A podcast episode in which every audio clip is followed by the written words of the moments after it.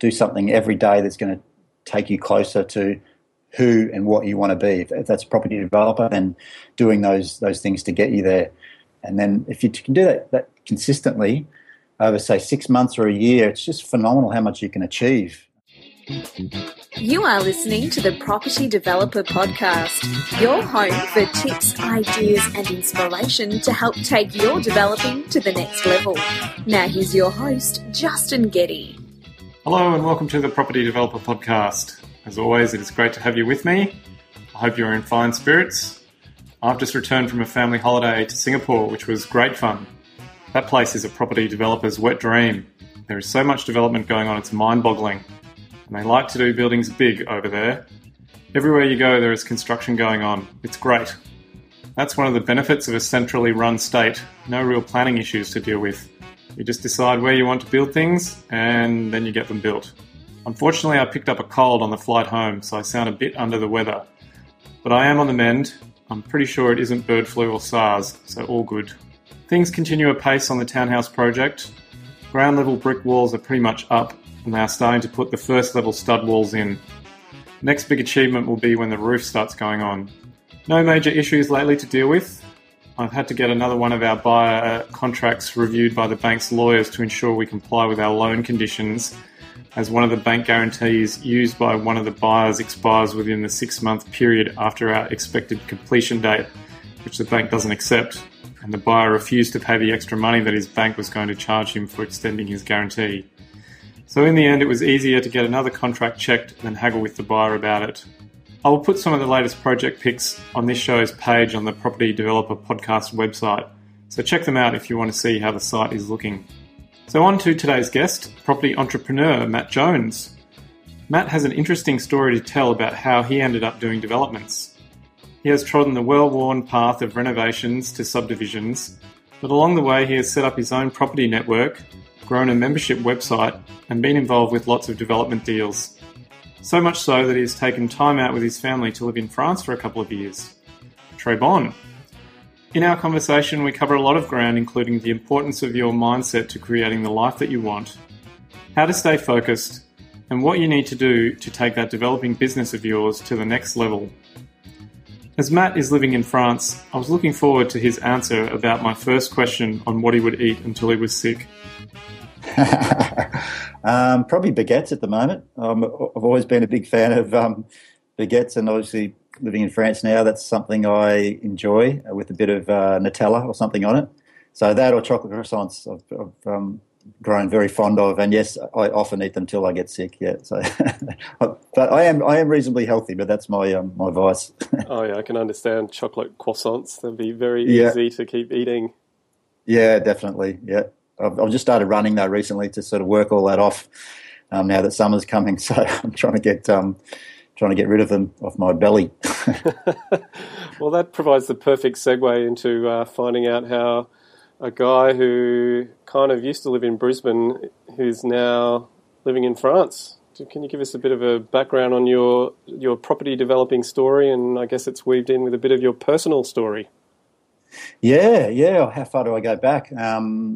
I left my job in 2007. So before that, I was a theatre technician, a lighting technician in theatre. So I did that for 15 years, got jack of it, became a postie for a couple of years, and that was kind of like my transition job where I was just learning how to be an investor. I was very green back then, so the postie thing, you know, cut my wage in half but doubled the amount of headspace that I had available. So during that time, I did a couple of renos and then got into subdivision, and that's when I left the postie job for good. And from there, just kept on, growing the business, I suppose. It wasn't even a business back then. It was just sort of fumbling my way through it and flipping property and trying to get into bigger deals and learn how to creatively fund the deals as the money sort of ran out and you hit glass ceilings and that sort of thing. Obviously, with a postie wage, I wasn't. The banks didn't really look at me. And then from there, we just kept going. Things got better. I learned how to joint venture. That's when things really sort of changed for me, where I understood the power of joint venturing and being able to do more deals at once. And then from there, my wife and I made a conscious decision just to step back from things, I suppose. I was getting too caught up in property and it was becoming more like a job. And then that's the reason why I left my job, is to sort of create that financial independence and sort of choice of when I worked. And as you probably know, the deals start rolling and it's exciting and you start getting caught up in it, which was great. Things were successful, but when you had to sort of take stock again and look at why we were doing this, and watching the kids grow up is probably the best way of halting you in your tracks and questioning what you're doing with your life. So that's when we made the decision to go to France and do something different and learn another language, get the kids involved in it and see it through their eyes. So, we're still here, probably be here for another 9 or 12 months, I suppose, and once I come back we'll continue what we were doing. But learning to do it from here, from another country, has changed my whole approach to business and what we were doing before. So hopefully I can continue and what I'm doing now in Australia. But I think it's got a lot to do with the time zones, where you look at your calendar and there's nothing in it because everyone's asleep in Australia. So it does help with focusing on just thinking about your business, thinking about how you can create other streams of income rather than working on it and getting caught up with the day-to-day sort of life. So I think that's taught me to really manage my time better, delegate more, whereas before I was very sort of controlling, I suppose, a bit of a perfectionist sometimes, and since I've been here I've really had to learn how to outsource that and bring in a good team to help me. So that's been a real positive thing from the business side of stuff. But also, just living in this other culture has been it's been a lot of fun, not without its challenges, that's for sure, with 2 young kids, but worth every moment we've been here. Okay, well, there's quite a few things that you've thrown up there that I'd like to flesh out with you. The first thing, let's go back. What kind of deals were you immersed in, or what sort of projects was it that you were getting involved with that sort of became a bit overwhelming? What were those deals? What were those projects that you were looking at and being involved in? Yeah, I started off in Reno, so it was just flipping deals, and then I got into small lot subdivision, and that I found that became my niche, I suppose, something that I enjoyed. Just 1 into 2, 1 into 3 sort of sites.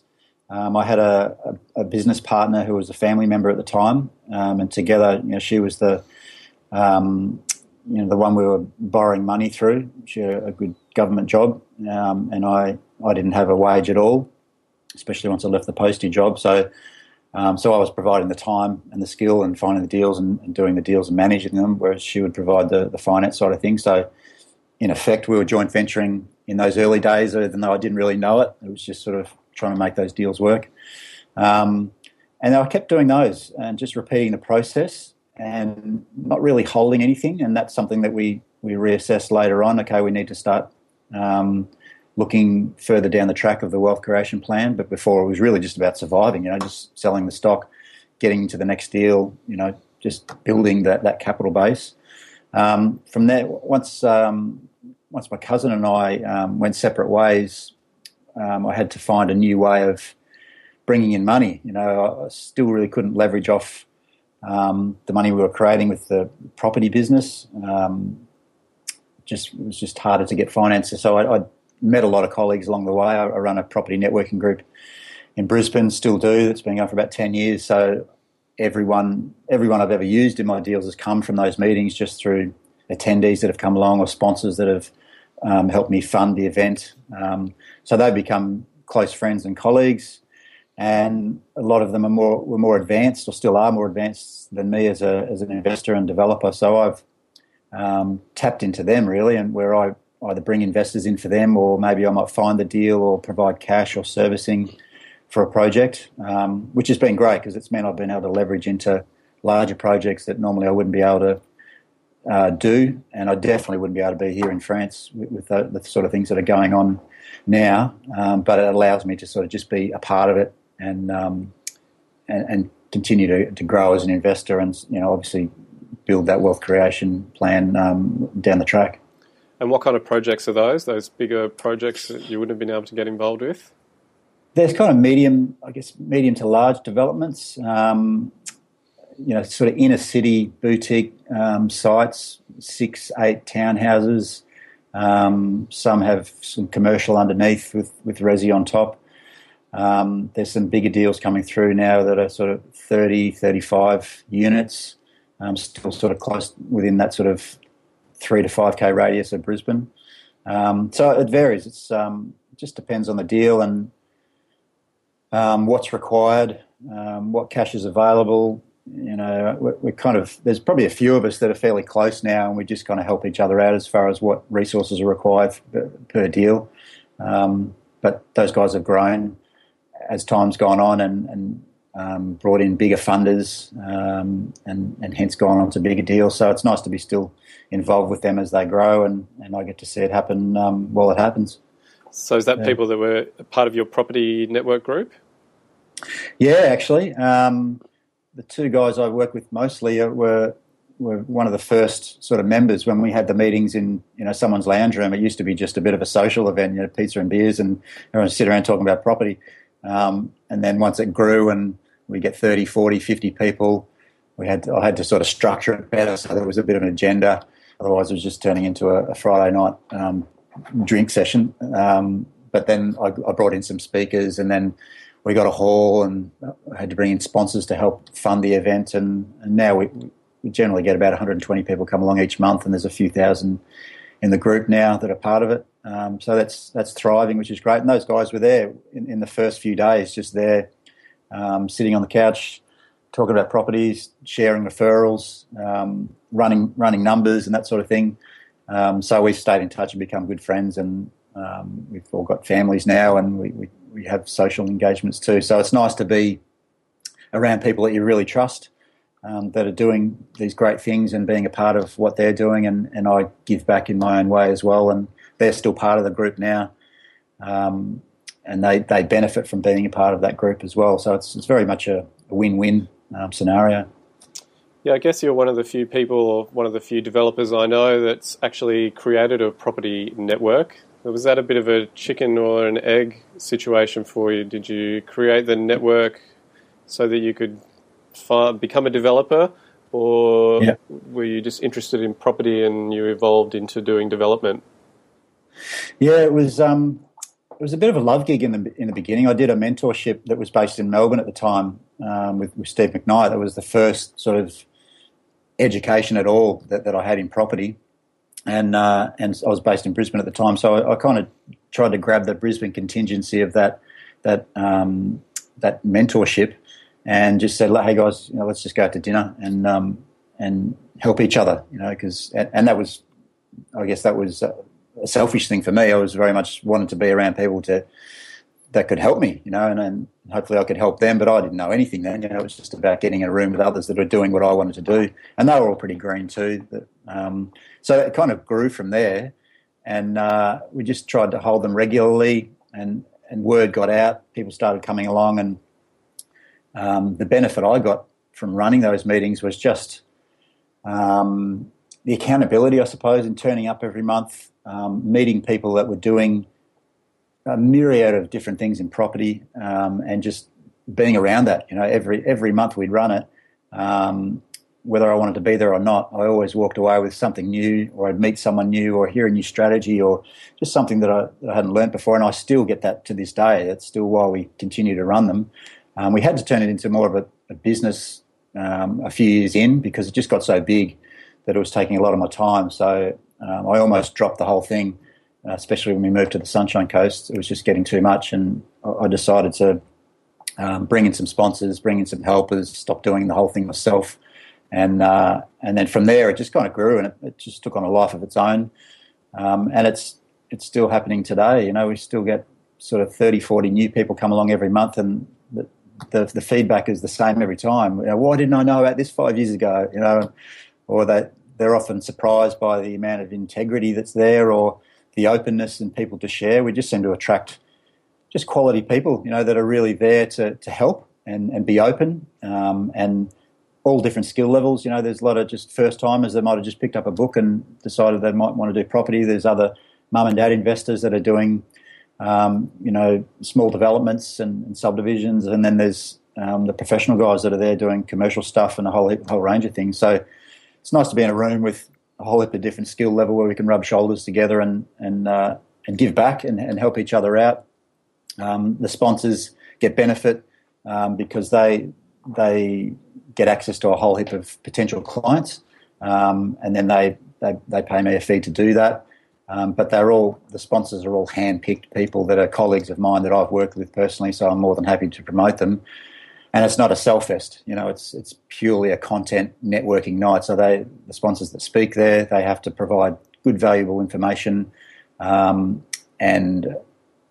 just kind of give back. And from there, you know, if people like them, if they resonate with them, then they'll use them. If it's a mortgage broker or a town planner or an accountant or whatever, it's not about sort of doing any sort of hard push on the night. It's just giving good content and providing a comfortable environment where people feel good about networking with each other. And then we have the members of the group actually get up and present their own deals, which is a lot of fun too. They get up and show the numbers and the photos and where they went wrong, where they went right, and that's really inspiring for the audience to see that and see that it's possible, see that there is risk. People make mistakes, they get it wrong, but they keep going. So, yeah, it's a great night that we run, and very proud of what it's become, and we still get benefit, you know, just from the people that I meet from those groups that lead to, they might become joint venture partners down the track, or they might know of a deal that I can flick onto someone else or whatever it is. It's just highly beneficial.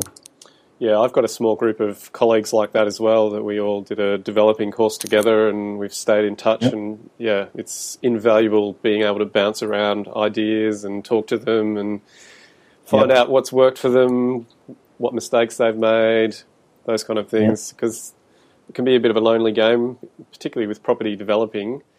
There's not that many people who know exactly what you're doing and some of the issues and challenges that you're facing along the way. Yeah, it's critical to have that accountability, because some days are not so great, and you haven't got a boss there to kick you up the bum, or you know you got to be motivated to move forward. And sometimes it's no fun, you know. To have other people to bounce off, like you say, is invaluable. Someone called our meeting the other day the AA for property investors, because it was very much just like a support group that people would come along and. You know, if they weren't getting support from their spouse or their family at home, you know, you could come to this group and just be around other like-minded people that were happy to give back. So, yeah, it's very important. And have you got a secret handshake or some sort of special sign? No, actually, but I have to think about that. We have to, because there's definitely a core group there that we could sort of work something out with.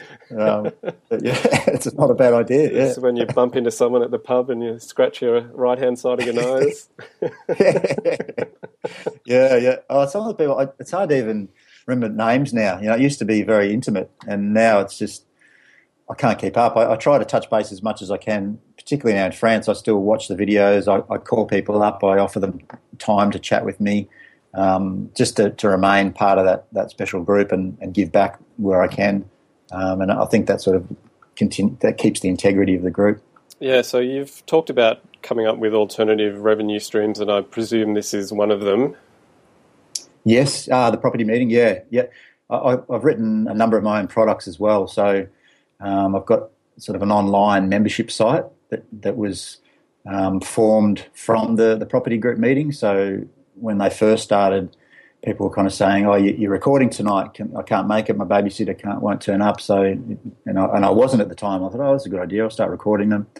So yeah, we've been recording them for about 5 years now, and created a membership site where people can buy an annual membership, and if they come along, you know, they get access to the recordings as well as there's this myriad of resources on there now, and so I wrote some publications just on my own experience called DIY kits, one for reno, one for subdivision, one for development, one for joint venturing.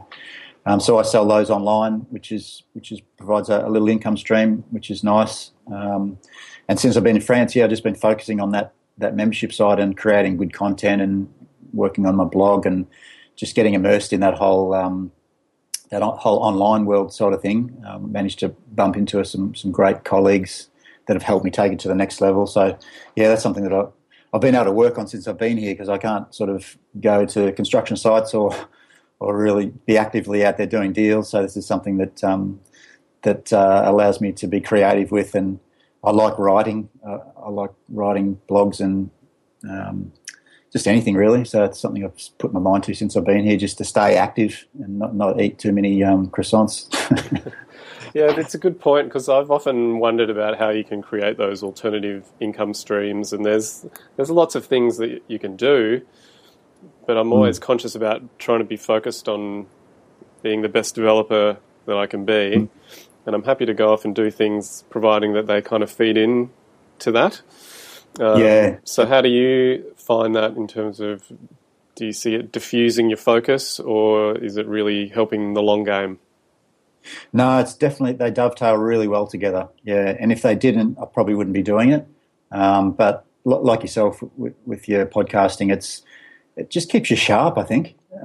People are always wanting to ask you questions, and you're doing interviews and things, and I like it. You know, I love property. I love being around it, love doing it. So this is kind of another outlet that's allowed me to tap into and create some income with it, not as much as I would in property, obviously.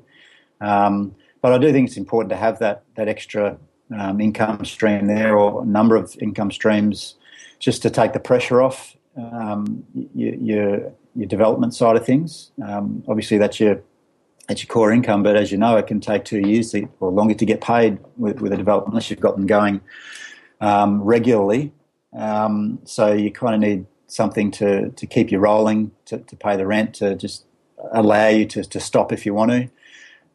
But it's just a personal thing. I think everyone needs to just find that balance along the way. And for me, I definitely found like I was getting too caught up in being on site and, just pushing too hard. And that's when, you know, we change things a bit. So when I go back, I'd like to have that balance where we continue to run the networking groups. I make some income from that, but still get into those deals along the way and create some passive income from the projects, as well as having something active that satisfies my creative juices as well.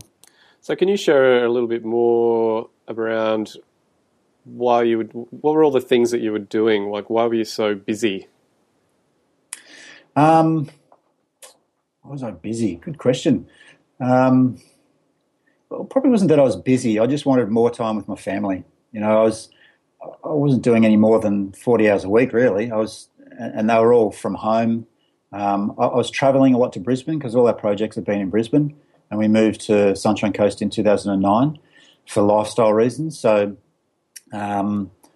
I was driving down to Brisbane a lot. So it probably wasn't the projects that were making me busy. It was just the travel, and I just got more focused on family. I just thought, this is the time that I want to be with them, and that's just the most important thing to me. So I just got really clear on what was important. And so when I say I was too busy, I probably wasn't that busy. I was busy enough. Probably could have fit a lot more in, but that would have meant taking away from what I really wanted, which was time with family. Yeah. Well, because I find with developing, it really does ebb and flow in terms of demands on your time. Like there'll be periods where it's just crazy. You've got phone calls to make and emails to respond to, things to solve, and then that period will pass, and then you're kind of almost at a loose end where you've got a lot more capacity. Yeah, I guess that's what keeps us moving forward, because you know that lull's coming, and unless you've got them racked up, it's there's no income in that time frame, or there's nothing happening. You're just in a waiting phase, which can be frustrating. So, yeah, you're always looking for that next project, so you know you're going to be fulfilled along that way.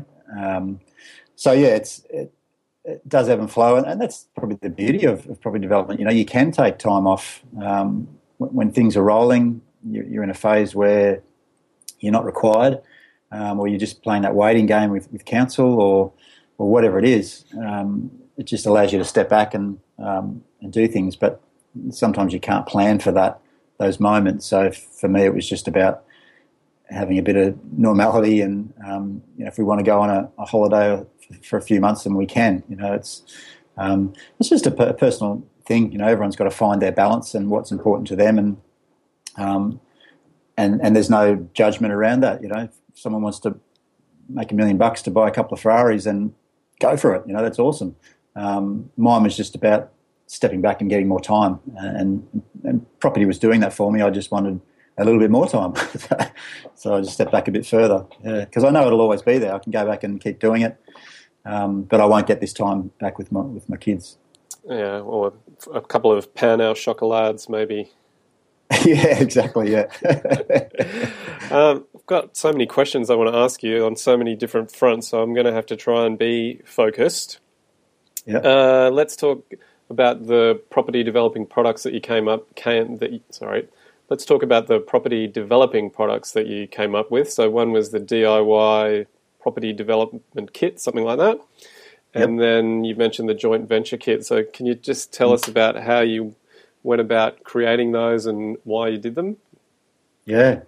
I did them. I like writing, so that was something that I enjoyed doing, and I knew there was a niche in the market for it. I knew that I could I would go to my list of a couple of thousand in my networking groups and go, what do you want? You know, I've done a renovation kit, I've done a subdivision kit. Would you prefer this? Would you prefer this? And development was kind of the logical next step. And then joint venturing was something that I got asked a lot about, you know, people asking for a joint venture template, or what are the risks, or what should I pay my partner, or how do I find them? There was so many questions out there. So that was always going to be the next one. Yeah, I just got a lot of satisfaction out of creating a resource that was that anyone could use. You know, it was, you could pick it up, go from start to finish. It wasn't a mentorship. You know, I didn't sort of get into mentoring because I knew that's very time intensive, and I wouldn't do that unless I could commit to it properly, so that the students would get real results. And I just felt like I wouldn't be able to do that properly. So this was something that I could give back. Create an income from myself as well, and I just felt like I was good at it, you know, that I could package it up nicely so that people could, if they hadn't done any developing before, they could literally pick it up, read it and understand it and go and implement it without too much resistance and without too much cost. You know, they're only about $500 to buy the whole resource, which isn't a lot of money in the grand scheme of things when you could be paying 5, 10, 20 grand for a mentorship. Not that it's as hands-on or as good as a mentorship, if that's what you're after, but it's something that if you've got a bit of knowledge already and you just want to sort of get some background information or get a process or build some structure from it, then it's a great way to get into it. So, yeah, sorry? And do people actually use it to do projects? Because my general feeling is that through developing, people do need their hand held for the first time because there's so many questions that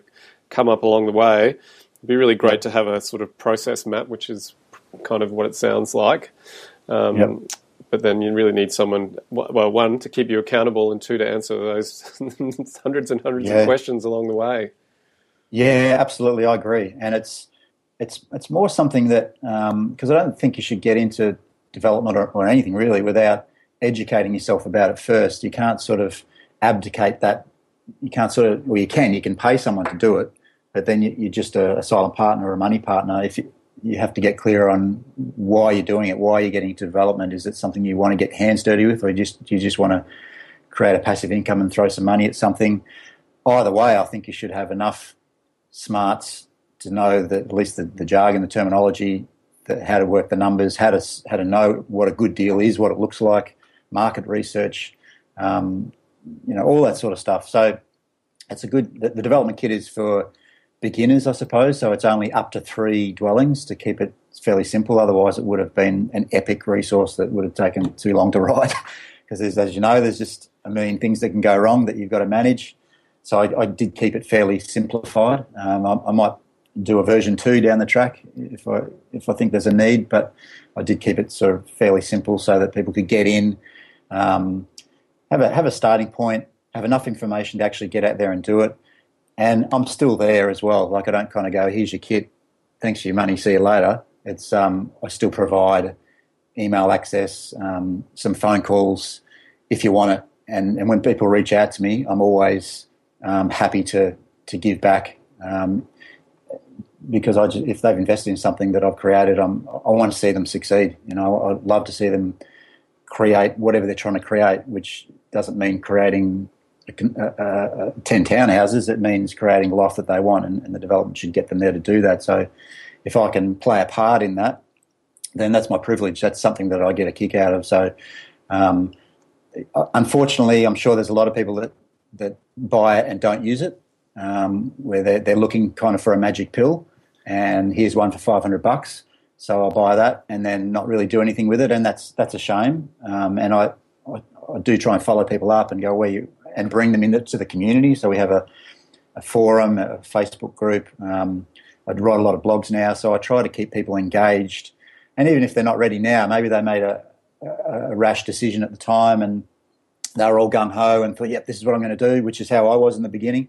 And then it kind of, life got in the way and family came along or other commitments, and then it just sort of stopped for a couple of years. Well, try and keep them there. And when they're ready to come back in, at least they've got something to start from, and maybe the next thing they need now is some mentoring because they can't do it alone, or they need that accountability or that person to hold their hand. And in those scenarios, I'll just refer them. You know, I'll say, well, this guy's doing some good deals and he needs money partners, or this person over here I know is reputable and you might be able to get in with him to learn with him or her, or this guy does mentoring. You know, these men mentored by him, I can honestly give them a good referral that I know that they'll be looked after. So and that's come a lot from the networking group as well. It's nice to be able to just help people get in, you know, and just point them in the right direction, or introduce them just to one person maybe that'll allow them to kick things off for themselves. And it's nice to be able to have that community around me that I can do that, you know, and sort of, if I can't give them the answers, I can guarantee you I know someone that does, you know, and I can just put them in touch with them. So you're kind of property linchpin. Yeah, I tried to define what I did a few years ago, and you imagine trying to explain it in French to people that ask. It's difficult enough in English. Just, and it is a bit of a conduit I've become, where I've just got a broad network that is becoming more national as I go along, and just meet a lot of people. You know, talk to a lot of people and see what they're doing, and I often find I'm just connecting them. You know, and it's nice to be able to do that. You know, just sort of know that they're going to be looked after, because there's a lot of, as you know, there's a lot of sharks out there, people that aren't doing the right thing, and that's not just in property. They're everywhere, and so it's just about finding people that have integrity and sharing them around, you know, in the right way. That was going to be my next question, to ask you to explain how you define yourself, or when you talk to people, what do you tell them that you do? Yeah, I guess I kind of call it like a property entrepreneur now. I used to be property investor. So it varies, you know, with what I'm doing, but I enjoy the business side of things now. I like seeing other businesses, how they function, how to make them better. You know, that's something that's interesting me now that I can maybe tap into later, just how it works, because property was, you know, I didn't have any tertiary training about business or anything. You know, I just finished school and got into the theatre, which I loved. You know, it was a really creative area to be in. But once I got into property, I had to learn how to run a business, and there was a lot of mistakes. You know, and it was just sort of trial and error, and it's still trial and error. You know, these days I still sort of, a friend of mine just calls it failing fast. You know, you just get in, have a crack, stuff it up, move on. You know, and I just do a lot of that now. I'm happy to make those mistakes, whereas before it was very much about getting all your ducks lined up in a row and finding the perfect deal and, you know, making everything spot on. But now I've, through a lot of different personal development, I've, you know, retrained myself to not be so focused on that. It's more about just getting something out there, you know, getting it done, getting it finished to be assessed, you know, and then it's not always going to be right.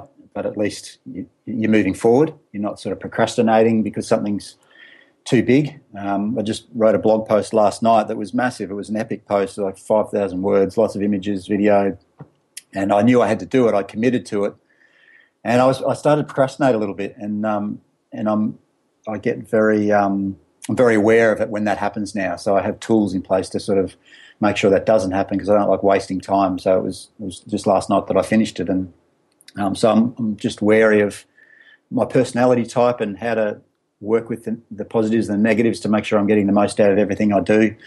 So I guess this is how I am. You only get 4,000 weeks on this earth, so I'm told, if you're lucky. So I try to make the most of them, and I'm past halfway, so I need to keep cracking. So that's an interesting point. So a lot of the listeners that I speak to who listen to this show, a lot of them, I guess they would describe themselves as part-time developers in that they've got a full-time job and they're doing projects on the side with a view to try and do more so that they can become full-time developers. Mm-hmm. What kind of advice can you provide to them around putting those structures in place or the systems in place mm-hmm. so that they can create a solid business? Like, what are the things they need to focus on, or what are the things that you've learned that you would then pass on? Yeah, really good question, and there's probably a number of facets in the answer. First thing is consistency. So being consistent in everything you do. So that means being realistic about how much time you have to commit to being a property developer, and sticking to it. So if that's an hour a day, then do it an hour a day. You know, don't need 5 hours on the weekend and nothing. Do something every day that's going to take you closer to who and what you want to be. If that's a property developer, then doing those things to get you there. One of my mentors said, "Part-time effort, part-time result." So. If it's a hobby, if it's part-time, that's the results you're going to get if you have to do a full-time job as well. And that's the case for a lot of people. Nothing wrong with that. You've got to transition in some way, but just be wary that the amount of time you put in is the result you're going to get out of it. So if you can put in more time, then great, but you might need to make some sacrifices to do that. But just be realistic. You know, if you've got family commitments or social commitments that you need to attend to, then that's fine. But look for the areas that you can maximise your time. It might mean you don't watch telly anymore. You know, who was it? Martin Ailes said he calls it the time vanishing machine, the TV. So he packed it up in his shed, put the couch on top of it so he couldn't pull it out. And the amount of time that you have left is phenomenal. You know, so making those sacrifices in whatever way you can to really commit. And then if you can do that consistently, over, say, 6 months or a year, it's just phenomenal how much you can achieve. We underestimate how much we can achieve because we get so caught up in life and social media and things that emails, you know, you've got to respond to. But getting focused, the 4-hour work week, great book to read, you know, it just gets you really clear on how much time you have, how much time you need to be spending on things, what your goals are, what you're aiming for, and just sort of focusing on that. To go back to the question, I think it's if you can find a way to create income in addition to the job or in another way. So that what I'm trying to say here. So if you're in a full-time job and you want to become a full-time property developer, there's got to be a transition process. So for me, I just quit my job, which was ridiculous at the time. I was just too gung ho. I just knew I wanted to do this, and I was so into it that I just left my job over 15 years and just went bang, okay, and pulled the security blanket out.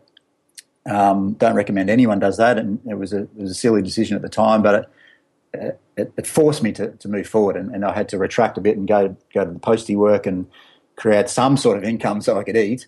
But it's about finding ways that can allow you to transition. So for me, it was the postie work. It was just a simple job that I didn't have to think too hard. The hours weren't great. That weren't too much. The money wasn't great, but it was a great transition job. So for someone else, it might be long service leave, or maybe you can do some of your work at home. A lot of people seem to be able to do that now, whether the employer allows them to do some time at home. So that can free up time because you're not driving to work every day. Maybe it's taking a year off, you know, if you've got a buffer there that you can work with, or maybe your partner can provide an income instead of you. It's all going to depend on your circumstance. You might have kids, you've got a family to support, whatever it is, but it's just about what is it in your life you can change to make it more focused on what you want to do, you know, better use of your time. And it's not going to be easy, you know. I'm not really giving anyone. I'm not giving you the direct answer here. It's just about looking at your own life and seeing how you can change it. And just by asking yourself the question in the first place will bring up ideas. Maybe an online business. I've seen some people do that where you're selling stuff on eBay, or you create some digital resource like I've been doing. It's not as simple as that. You can't just write something and put it out there and make money. It takes time. You've got to learn that as well. So that might be a detriment, because then you've got to focus on that and it just becomes another distraction. So you've got to be clear on where you're going. That's probably the third point, really, with your question, is being laser focused on what you're doing, why you're doing it, and having that real deep emotional motivation to get there. Because I think if you don't have that, it just doesn't happen. It's not real enough. It's not important enough, because there's so many things that can get in the way. It's just so easy. You just got to turn your computer on and bingo, you can lose 4 hours just looking at Facebook or surfing the net or whatever you want to do. So before you turn it on, before you even interact with anyone, I make sure I take time for myself and focus on what I want to achieve today. And if you can do that consistently every day, you don't waste time, and the only way to get there is to have that focus, is to have that reason behind you. You wake up every morning. What's your reason? Why are you doing this? If it's just to make money and build pretty houses, then it's not really going to sustain you. It might for a little while you got that passion, but it doesn't last. And so you just kind of need something else that's you can connect with emotionally to get you there. Yeah, Henry Ford said, if you've just got a business that's making money, it's not a very good business. It's got to be something more than that. That's right. Yeah. For us, we raise a lot of money now for a charity that we're close to, and that's becoming like a bigger picture for me, where that inspires me more. We've created a lifestyle that we wanted. We're still doing property, but what else can we do? And that's something else that drives me now. So my mum was diagnosed with cancer, so we're setting up a foundation that we can assist with that. And that's really inspiring for me. That's something that gets me up every morning, like, okay, what are we going to achieve today? So if you can have something like that, and it doesn't have to be a cure for cancer. It doesn't have to be to spend more time with your family. It can be something really, materialistic, if that's what floats your boat. Not judging anyone there. It's just, you just got to be really connected to it. And so, might take a bit of time to find that. I encourage people to sit down and just get clear on what that is and ask yourself the question, why am I doing this? Why am I doing this? Just keep asking yourself for months if you need to come up with the answer, because that's what will sustain you over, decades, I think, if you're really clear on those reasons. Yeah, and I think some people call it purpose. You can define your life's purpose or mission, then yes, then you can keep tapping into that well of inspiration to keep you going. Yeah, and it changes too. Your reasoning changes along the way, so it's constantly assessing that, and doing the personal growth that goes along with it, is something that it took me a while to learn. It took me a few years to actually wake up and go, it's me that's holding me back, right? Okay, so there was a point in time for me in property where I couldn't actually make any more money than I was making in my job. Because I had this mindset that's how much I was worth.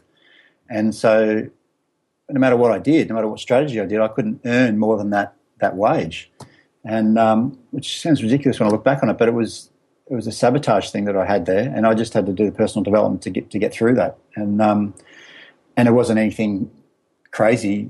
I wasn't abused as a child or anything ridiculous. It was just, not ridiculous, but it wasn't anything that I couldn't work through, and resolve. And so once I did that, it opened things up substantially, and it's still there now. It used to be something I thought you could just tick a box and, great, done my personal development course, I'm off now. But it's not at all. It's an ongoing thing. It's something that's I embrace now. It's not something I run away from. It's like, okay, great, this is a bit scary. Excellent. That means there's some really good rewards on the other side, so it's exciting. Yeah, one of my past guests, John Marquez, did talk about that little voice in the back of your head telling you all these reasons why you couldn't do things and how you just had to try and shut it off and push forward. Yeah, we've all got it. I don't care who you are, there's always going to be something that scares you or something that's going to hold you back. And I actually think 70% of what we do is all in your mind, and just having the tools to work through it. So when you do get that that scumbag voice, as I'm told it is, you're able to counteract it.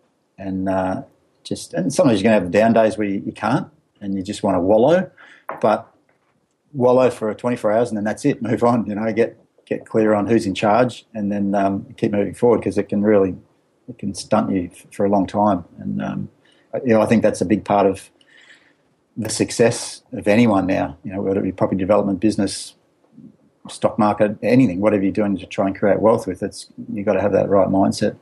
Yeah, it's true. And I believe you can trick the brain as well. It's a clever system, but it can also be tricked.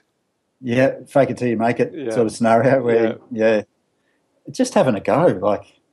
I'm not saying there isn't risk. There's a lot of risk in property development, and thousands of things can go wrong. One thing can go right, and that's you make money at the end of it. And it's all about mitigating those risks. But you've still got to have, at some point, you've got to pull the trigger, and have a crack, and or take yourself to the next level if you've been doing it for a while and you want to move up the ladder for whatever reason. It's going to be scary. You just take that next step, and that's what life's about. Just keep improving. So speaking of keeping sharp, you obviously were assessing lots of deals at one point. What were the kind of things that you were looking out for, and what were the measures that you were putting in to mitigate any of those risks that you identified? Very project-specific sort of question. Every deal is just so different. And there's always a surprise. That's the one consistent thing. There's always something there that trips you up, or you just didn't think about, or whatever, or the market changes. There's always going to be an unknown, which is kind of the exciting part of it. So it's always, for me, what's the worst case scenario, which is, I'm not a negative sort of person, but it's something that I've learnt to do. What is the worst thing that can go wrong, or what's my absolute worst fallback position here with this deal, and can I live with that? And that kind of end up being the one question. Apart from all the feasibilities that you do, the number crunching, the market research, whatever it is, there's a lot of facets to it. But what's the worst case scenario here? And there's probably a few of them. And it's just about being upfront about them and being clear on what they are, and then having a written strategy on how you'll deal with it when or if it happens, because no matter how much planning you do, no one knows what's going to happen tomorrow. We could have another. In Brisbane, we had that big flood that changed things. That could happen again. GFC could come back. Someone told me the other day that Australia just had their first negative inflation for the quarter or something. I didn't even know that. So might be a little bit out of touch there. So things could be changing. Who knows? But it's just being ready for that and accepting that anything could happen, and just be prepared to go with it and have that backup plan.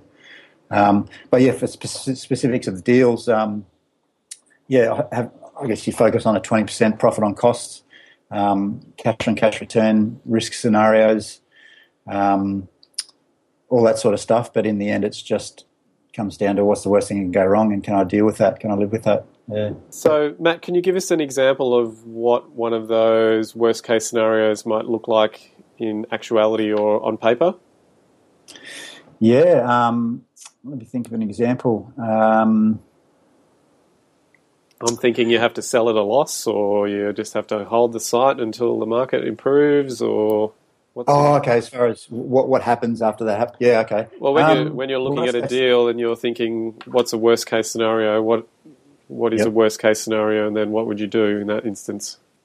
Yeah, worst case scenario is that you're looking at a loss. That's the worst case scenario. So if it's the market's changed trend, or you've created a product that no one wants, or whatever, it's about holding it or having the ability to sell at a loss to move on, having it to do that. But have you got the backing to do that? What would happen if you had to really move things at a fire sale price to allow yourself to move on? Implementing creative strategies like we've done before, where a vendor finance scenario, where we had a product that was it was not selling. It was the wrong product for the market. The market had turned, overcapitalized. A number of things went wrong with it, but we ended up vendor financing it. So we came out of a potential loss situation and turned it into a positive gearing scenario, which meant our capital was tied up in the project, which wasn't ideal, but it meant we didn't go backwards. So that was the main thing. So just assessing that and going, okay, how would I deal with that? And that was one of the strategies that we implemented. Just looking at a file sale price, really going, okay, what's going to move this thing tomorrow? What's going to get me out of this tomorrow? And knowing that the numbers still stack up with that, that you can get out of it, because I can't remember who told me, 1 in 5. It was Leon, actually. Leon, the Leon factor, which was 1 in 5 deals, you'll make a loss. So you've got to factor that into your return on the other 4 deals, so that you're kind of almost expecting something to go wrong, and you got to account for that along the way. So not a nice scenario to have to look at, thinking, okay, I'm expecting to make a loss on my 5th deal, but it's just a reality thing where you don't have control, and you just need to be preparing, your capital base for something that may go wrong, and you're going to be able to handle that, or is it going to just wipe you out and then you've got to go back to work? And that's probably the thing that scares me the most is, oh my God, I've got to go back to work. I'm screwed. That's something that has woken me up a couple of times, where it's like, okay, this is getting too close to the bone. I might have to pull out here. And never had to do that, but it's a good little fear thing that bubbles behind me every now and then that keeps me focused. When you can get complacent when things are going good, it's nice to have something that you can go, okay, remember that. Remember you had to do that. That sucked. Let's not go there again. So it kind of keeps you within reality. You don't get too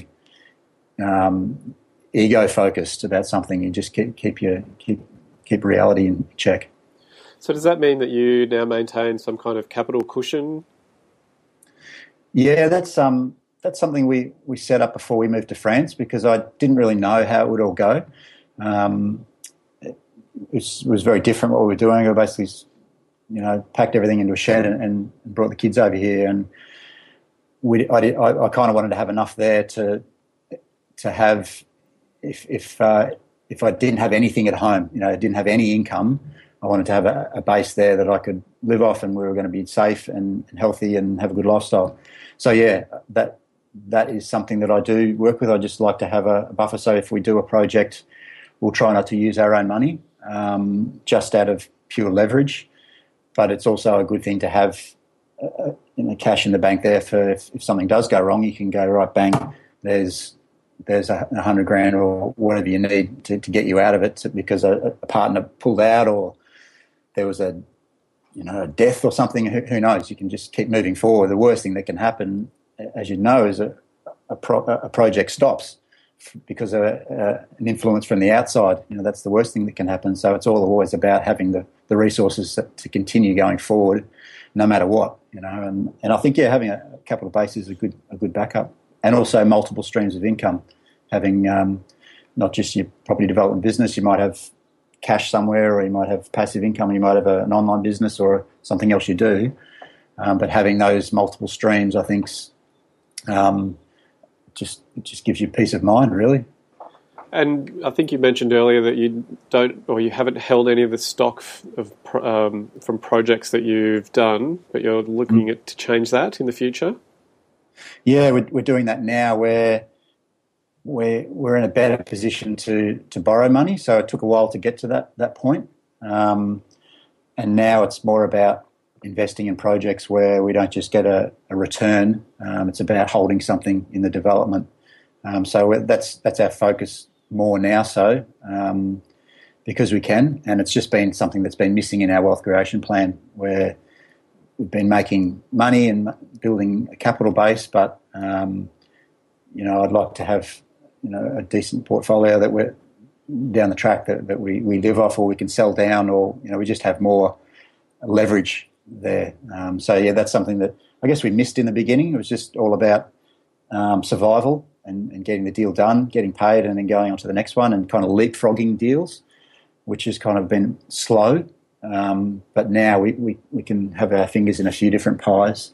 Yeah, it's about building that portfolio more, which is probably something that I missed, I guess, in the early days, because I was more focused on just, getting it done and surviving. Yeah, now you're more involved in joint ventures. Can you share a little bit about what you're looking for in a deal to make your eyes light up or to get your juices flowing and get you interested? Obviously there's a return, the sort of 20% return, but what other kind of things are there?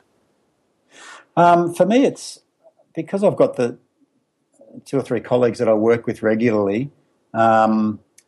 I'm often guided by them because they're better at it than me, and the deals they're doing are phenomenal deals, as far as buying extremely well and providing really good products that the market are craving. They just do it so well, and so for me it's kind of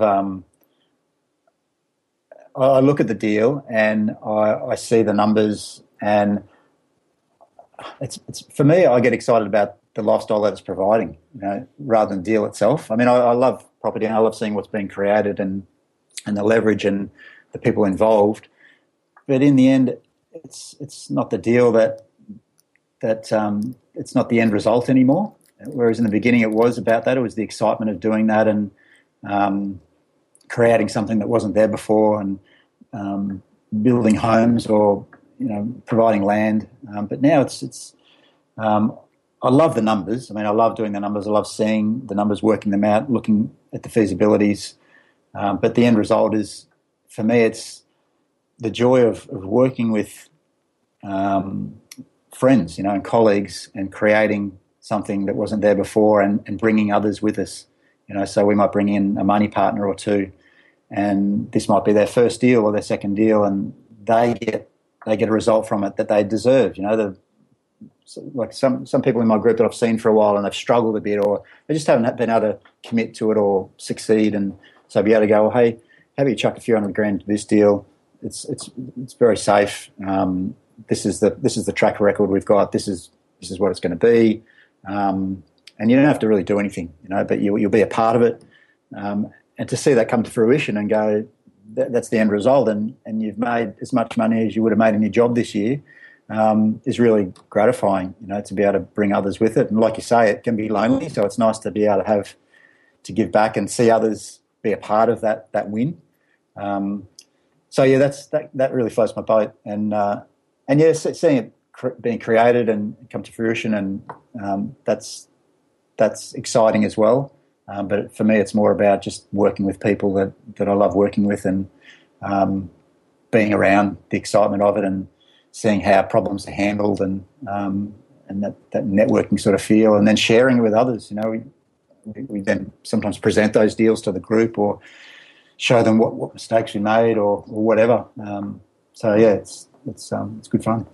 Yeah, it's pretty interesting, the environment that you've created, because you've surrounded yourselves with all these people who are interested in property, and you've probably unexpectedly created somewhat of a funding funnel with all these people who are interested but can't get in for whatever reason. They don't have the time, or it just hasn't worked out. And because of the effort that you've put in over time, you've created that network. Yeah, it definitely has in some circumstances. We're really careful with who we do bring in, and the meetings aren't about finding funding partners, but sometimes it just happens like that. Yeah, sure. And we've learnt to really focus on the person rather than the resources they can provide, because we've had joint venture partners that haven't been suitable, and it's just painful, it's for whatever reason. So we focus more on the personality now. Okay, you if you want to be a part of this deal, you got to do this personality profile, and we need to sit down and talk about, well, as you would, you've got to build trust and rapport, but it's about finding that click where you can, just work with someone that has the same risk profile as you, that is at the same sort of, not the same skill level, but has the same understanding of what is happening. They're not sort of freaking out once the money's on the table. You know, it's not going to hinder anything. Even if they've got no decision-making process within the deal, they can still affect it if they're not ready to do it, or their mind hasn't sort of they haven't done a multi-million-dollar project before, and it's just too much to conceptualize, and that brings fear, and that affects the deal. So it's for us, it's about getting clear on who we're working with, rather than, you know, oh great, you got $500,000 to put in. Bingo, sign here. You know, It's just, I'd rather know who you're working with first, and we've just built up a pool of people now that we kind of roll the deals over to, and that's a lot easier because you've worked with them before. Well, I think Warren Buffett says that life's too short to work with people that you don't like. Exactly. Yeah. You want to have fun along the way. You want to. I love rewarding people that come in and are a part of it. It's great. You know, in the past we've had, you know, Christmas parties where, you know, all kind of the developers that have been working together or whoever's been involved will just have our own Christmas party because no one's going to throw up for us. And so we'll just get together and... I was going to say, we should all go along to the council Christmas party, shouldn't we? With all the money that we're pumping into them. Give it enough money. Oh, yeah. We actually do it. We do a boat cruise every year. With we've got like a platinum membership. It's part of the networking group, and they pay a little bit extra and they get a bit more time to me and with me. And it's just a really good bunch of people. And we actually hire a boat, and there's probably about, 60 or 70 of us, and it's around Christmas, and it's just a nice way to celebrate what we've achieved that year and what we've been able to accomplish, and just to be around others that are doing the same thing. You know, they're all having a crack in their own way. They're all different skill levels. They've had their own successes and challenges, and just to be around that, and again, just in that supportive environment, but in a fun social environment as well. It's just nice to be able to enjoy, what we do. Yeah. Isn't that what developers do every day? Just go on boat cruises and have parties.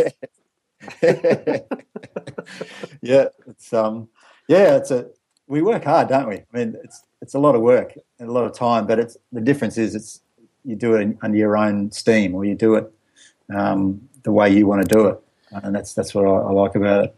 Yeah, I was driving home today in the car, and I was thinking about this because at the end of the project, when you talk to people and you say, I just did a 20 townhouse project or whatever it is, and they're kind of just, they're going to go, oh yeah, that sounds good, and oh wow, but they have absolutely no clue about how much effort was involved. They think, oh yeah, you just buy the land, you build 20 houses and you sell them. Build it now. There is so much more to it than that. The twists and turns along the way. It's just a real journey. So it might sound easy, but it's not. No, we're problem solvers more than anything. Yeah. It's just constantly solving problems, and moving the thing forward. A deal never goes perfectly. And that's part of the fun. There's always going to be something that crops up, and just being able to deal with that, and the more experience you get, the better you are at dealing with it. I think the two key skills for a developer is problem solving, number one, and then being able to work with people. So, managing your team and the different personalities that are involved. Yep, spot on. Yeah, it's a people business. To get things moving forward, you've got to be able to manage people to do that in a diplomatic way where they want to do it. But in the end, no one cares more about the deal than you. So you got to be the one driving it, and you have to do that. Yeah, you're exactly right. You got to solve problems and communicate well. What's your top tip for developers out there? Top tips, probably don't be too keen to get a deal on the table. Is something I've learned, the ability to say no, which is hard. Sometimes you want to make a deal work, and not forcing it to work, or not trying to fudge it, or think you can do more than you can. I think that's something I've really learned, is just the ability to say no and be patient. And the market's going up, great. Don't feel like you're going to miss out or anything. It's just Stick to the strategy, stick to your plan, do your numbers, and don't be impatient about. I know guys, colleagues that have waited years for deals. You know, where yes, they've got other. They're not full-time developers, but they're doing high-end developments, and they'll have a criteria, and they just won't deviate from it. And they've been very successful. In the beginning, I thought, geez, it's taken a while to get something rolling, get something on the line, but by being patient, they've become very, very successful in the deals that they do. And I think it's about making those inroads to those networks to get those deals onto the table, and that just takes time with building those networks, whether it's with agents, with other developers, builders. It just takes time to get those inroads, but once they're there, it's just it's a massive pipeline, and it's being able to then manage that influx. So, not being impatient, the ability to say no.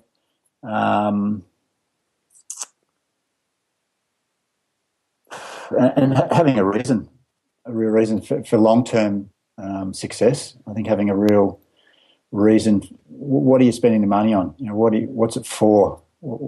It's great to have passion and do what you do and provide homes for people. It's fantastic.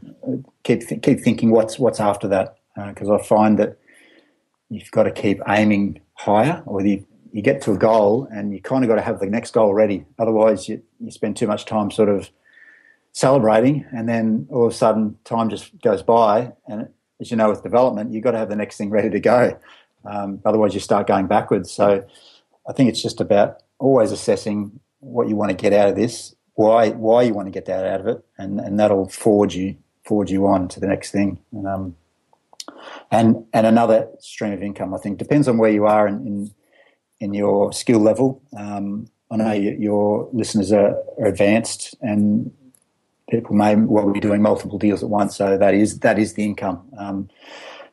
But something I've learned is just having multiple streams. You know, if the market goes pear-shaped or something hits us that we can't control, being able to change track to something else, it might not be your core business or your main focus, but it's just something that it just helps take the pressure off, I think, and allows you to make better decisions, because you know you're not under pressure to get that deal done.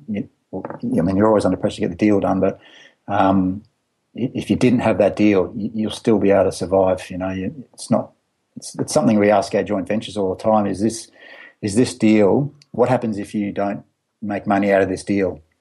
Does it mean you're going to go under? Does it mean you're not going to eat? Or how important is it that this deal succeeds for you?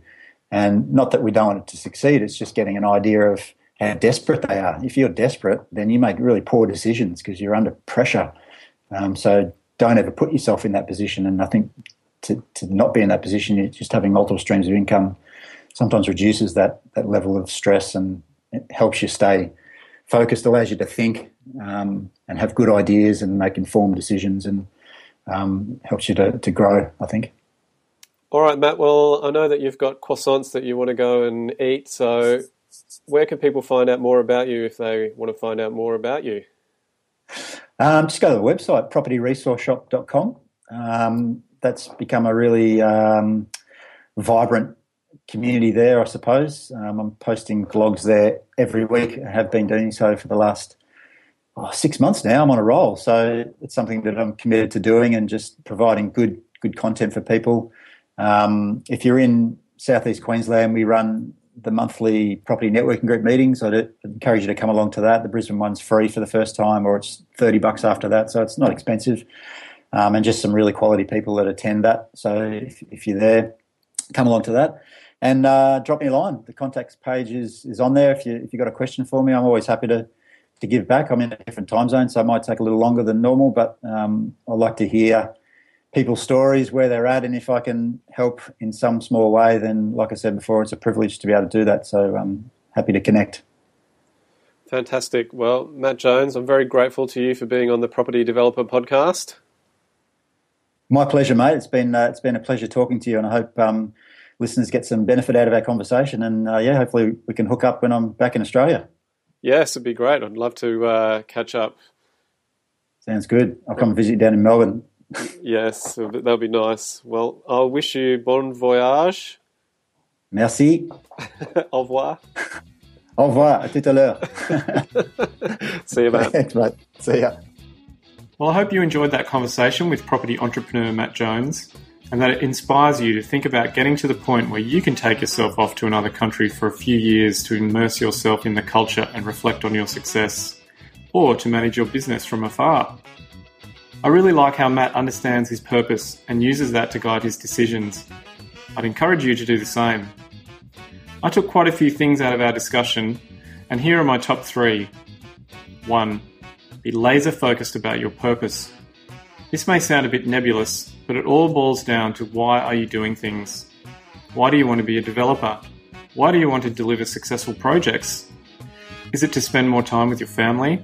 Buy some freedom? Buy a Ferrari? Whatever is most meaningful to you is what will continue to inspire you each day. You need to find out what your purpose is and remind yourself about it each day. 2. Be consistent. I like this idea of consistency. Matt talked about consistently using your time. So if you have 7 hours a week to do developing, do 1 hour a day, not all of it on the weekend. If you can allocate time every day to do the things that will help you get to where you want to go, sooner or later you will get there. As the saying goes, you get out what you put in. 3. Don't be too keen to get a deal on the table. I know what it can be like finding a site and really wanting it to work, and massaging the numbers to get it across the line. However, you need to develop the ability to say no. Don't force a deal to work. Don't fudge the numbers or think you can do more than you actually can. Stick to your numbers and keep working on the next deal until it clicks, and then pull the trigger. Okay, that's all for this show. Thanks again for listening in. Drop by the website to leave a comment or check out my latest project pics. You can find me on Instagram too, at Property Developer Podcast. Join the fun as I regularly post pictures of sites and developments I see around the place. And of course, drop by iTunes and leave us a review. I would be grateful if you did. So until next time, may all your croissants be filled with chocolate. Au revoir. You've been listening to the Property Developer Podcast. Tune in next time for more tips, ideas, and inspiration to take your developing to the next level. For more developing love, make sure to visit propertydeveloperpodcast.com.